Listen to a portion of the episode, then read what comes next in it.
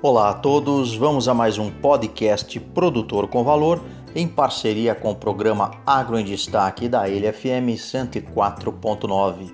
Vamos ao nosso pod de hoje. Bicho mineiro, uma grande ameaça às lavouras de café. Então, para quem não conhece, o bicho mineiro ele trata-se de uma mariposa, sendo considerada uma das maiores pragas do cafeiro.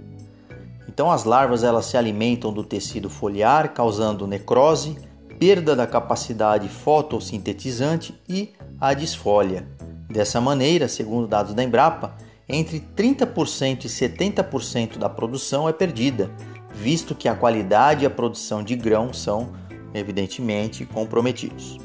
O controle então por pesticidas sintéticos tem sido obrigatório, mas existem ainda algumas desvantagens, como a seleção de populações resistentes ao inseto e os efeitos nocivos no ambiente, que na verdade acabaram motivando a comunidade científica a desenvolver outras estratégias para a implementação de um sistema de manejo integrado de pragas.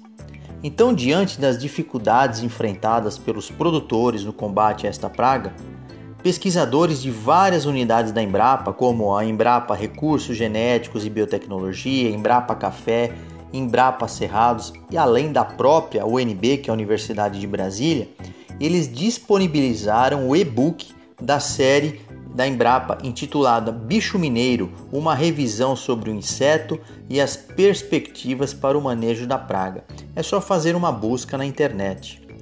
Lembrando que este material fornece um amplo panorama a respeito das técnicas em estudo para o controle desse inimigo da cafeicultura.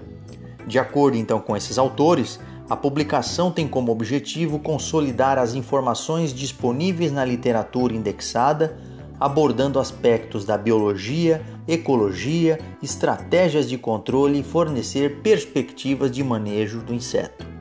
Em síntese, ao analisar as dificuldades enfrentadas pelos produtores em combater este bicho mineiro, pesquisadores viram então a necessidade de um estudo mais aprofundado, é claro, para evitar aí é, novos prejuízos e cada vez mais ter um melhor controle a uma das principais culturas é, de importância econômica que nós temos no nosso país.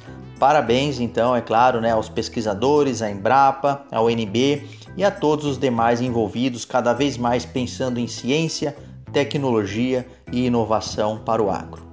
Muito obrigado a todos, acompanhem as nossas podcasts e também sigam no canal Produtor com Valor no Instagram, nosso e-mail produtorcomvalor@gmail.com. Professor Omar Sabag da Unesp de Ilha Solteira.